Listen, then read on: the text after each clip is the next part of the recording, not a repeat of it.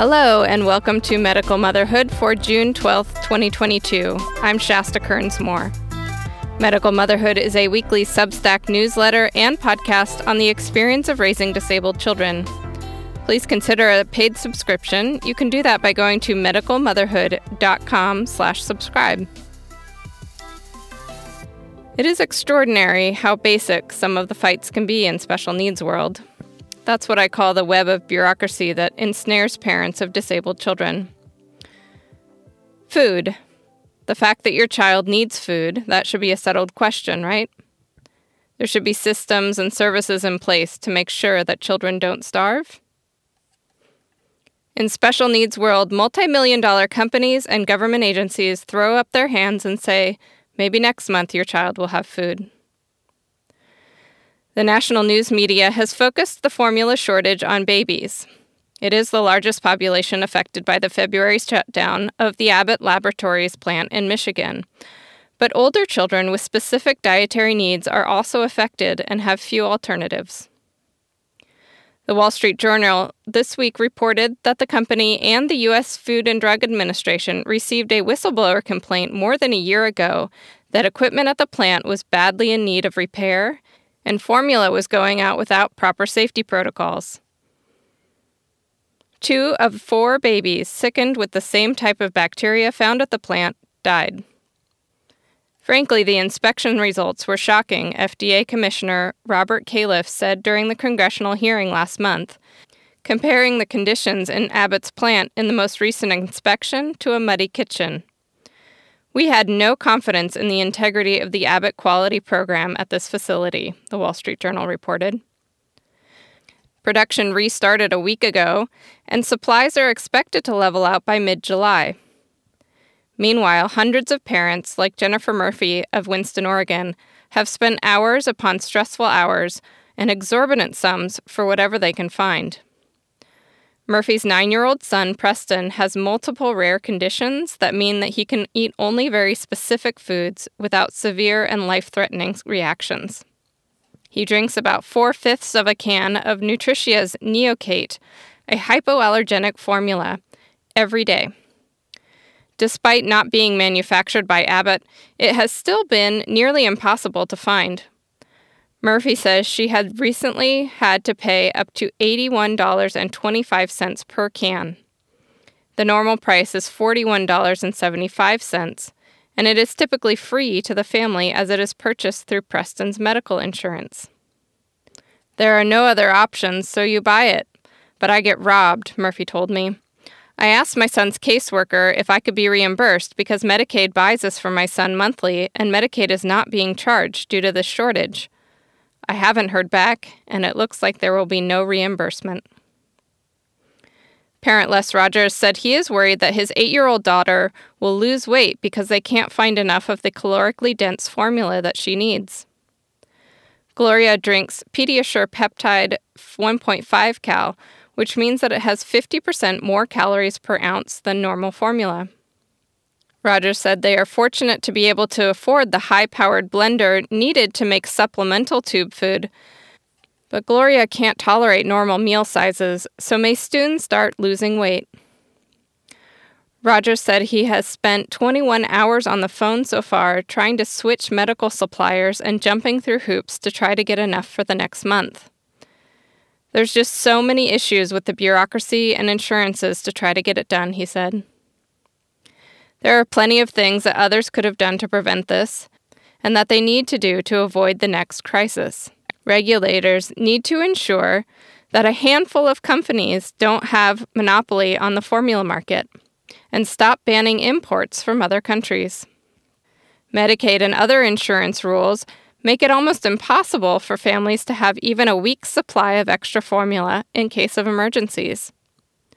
First, even if the child has been on formula for years, families must initiate the order every month, and they must order in a very narrow window of time. A few days early, and they won't process the request. A few days late, and they will only give you the remainder of the month and not the full supply. Suppliers are also required to ask how many days' supply families have on hand and will not ship if that amount is too high. Finally, the amount sent is determined by a prescription. Child is a little extra hungry one day. Now you have to decide if you can give them another meal or if that means you will run out before the end of the month. Not everybody is a robot and needs exactly this much, Rogers said.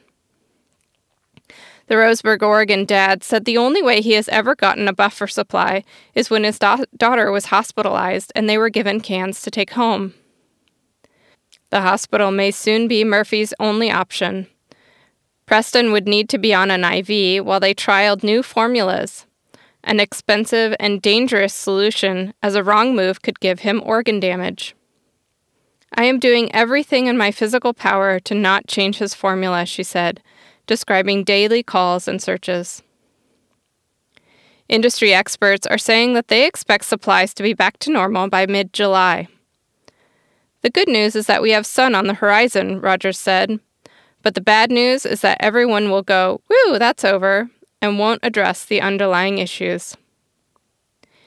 In an increasingly unstable planet, with supply chain issues, natural disasters, and wars, one thing is certain there is no going back to normal.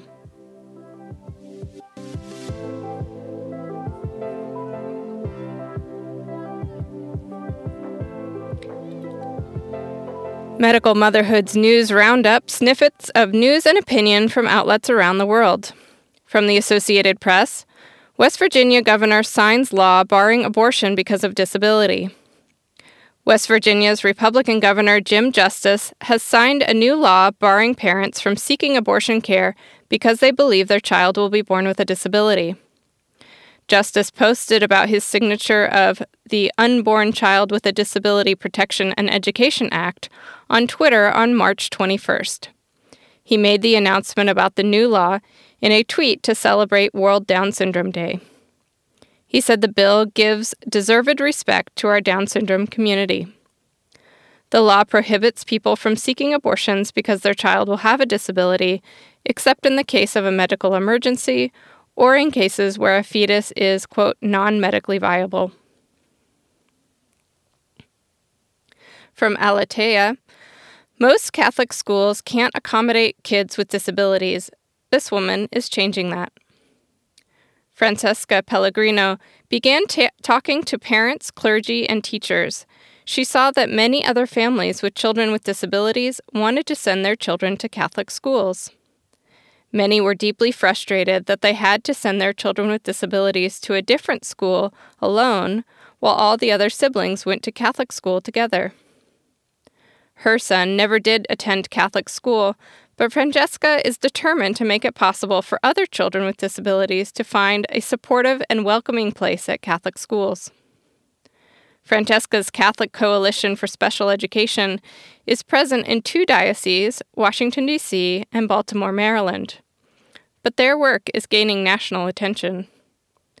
The U.S. Conference of Catholic Bishops has invited CCSE to participate in the Synod consultations on the national level about special education inclusion in Catholic schools. There's a lot of demand for these programs around the country, Francesca said. It's a very hopeful sign that things are opening up and moving in the right direction. These consultations are open for anyone anywhere in the world to attend thanks to an online option. The next one will take place Thursday, June 16th at 7 p.m. at the Catholic University of America, and you can find more information on a link on our website. The Synod is calling for a journey together, Francesca said, but in families with kids with disabilities, there is still a sense of isolation that they're in it alone and they don't have the kind of support that they might need from their parish community. From the New Times in Rwanda, Ngoma Rulindo students emerge winners in national ICT competition.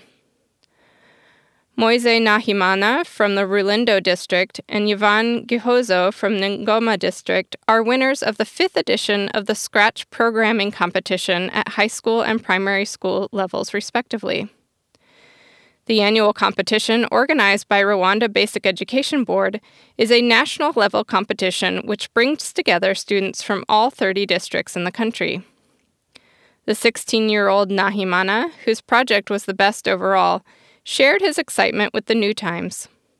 I'm so happy and very excited. I can't wait to talk to my parents and tell them that I finally made it, he said. He created an online learning program specifically designed for kids. My project was inspired by my experience during the lockdown due to COVID 19. During the lockdown, we couldn't continue our studies because we couldn't afford studying online, he shared. The alternative was to follow class on TV. But it made me realize that online platforms were necessary even for children from poor families or those with disabilities, he continued. Nahimana's invention enables hearing impaired students to access the platform by availing sign language interpretations for the audio and video content. Medical Motherhood is a weekly newsletter giving those raising disabled children the news and information they need to navigate complex systems. Get it delivered to your inbox each Sunday morning or give a gift subscription. Subscriptions are free with optional tiers of support. Thank you to our paid subscribers. Follow Medical Motherhood on all the platforms or visit Medical Motherhood's merchandise store to get a t shirt or mug proclaiming your status as a medical mama or medical papa. Do you have a question about raising disabled kids that nobody seems to be able to answer? Ask me and it may become a future issue. Thank you for listening. Our music was composed by Ehimitsu and used under a Creative Commons license.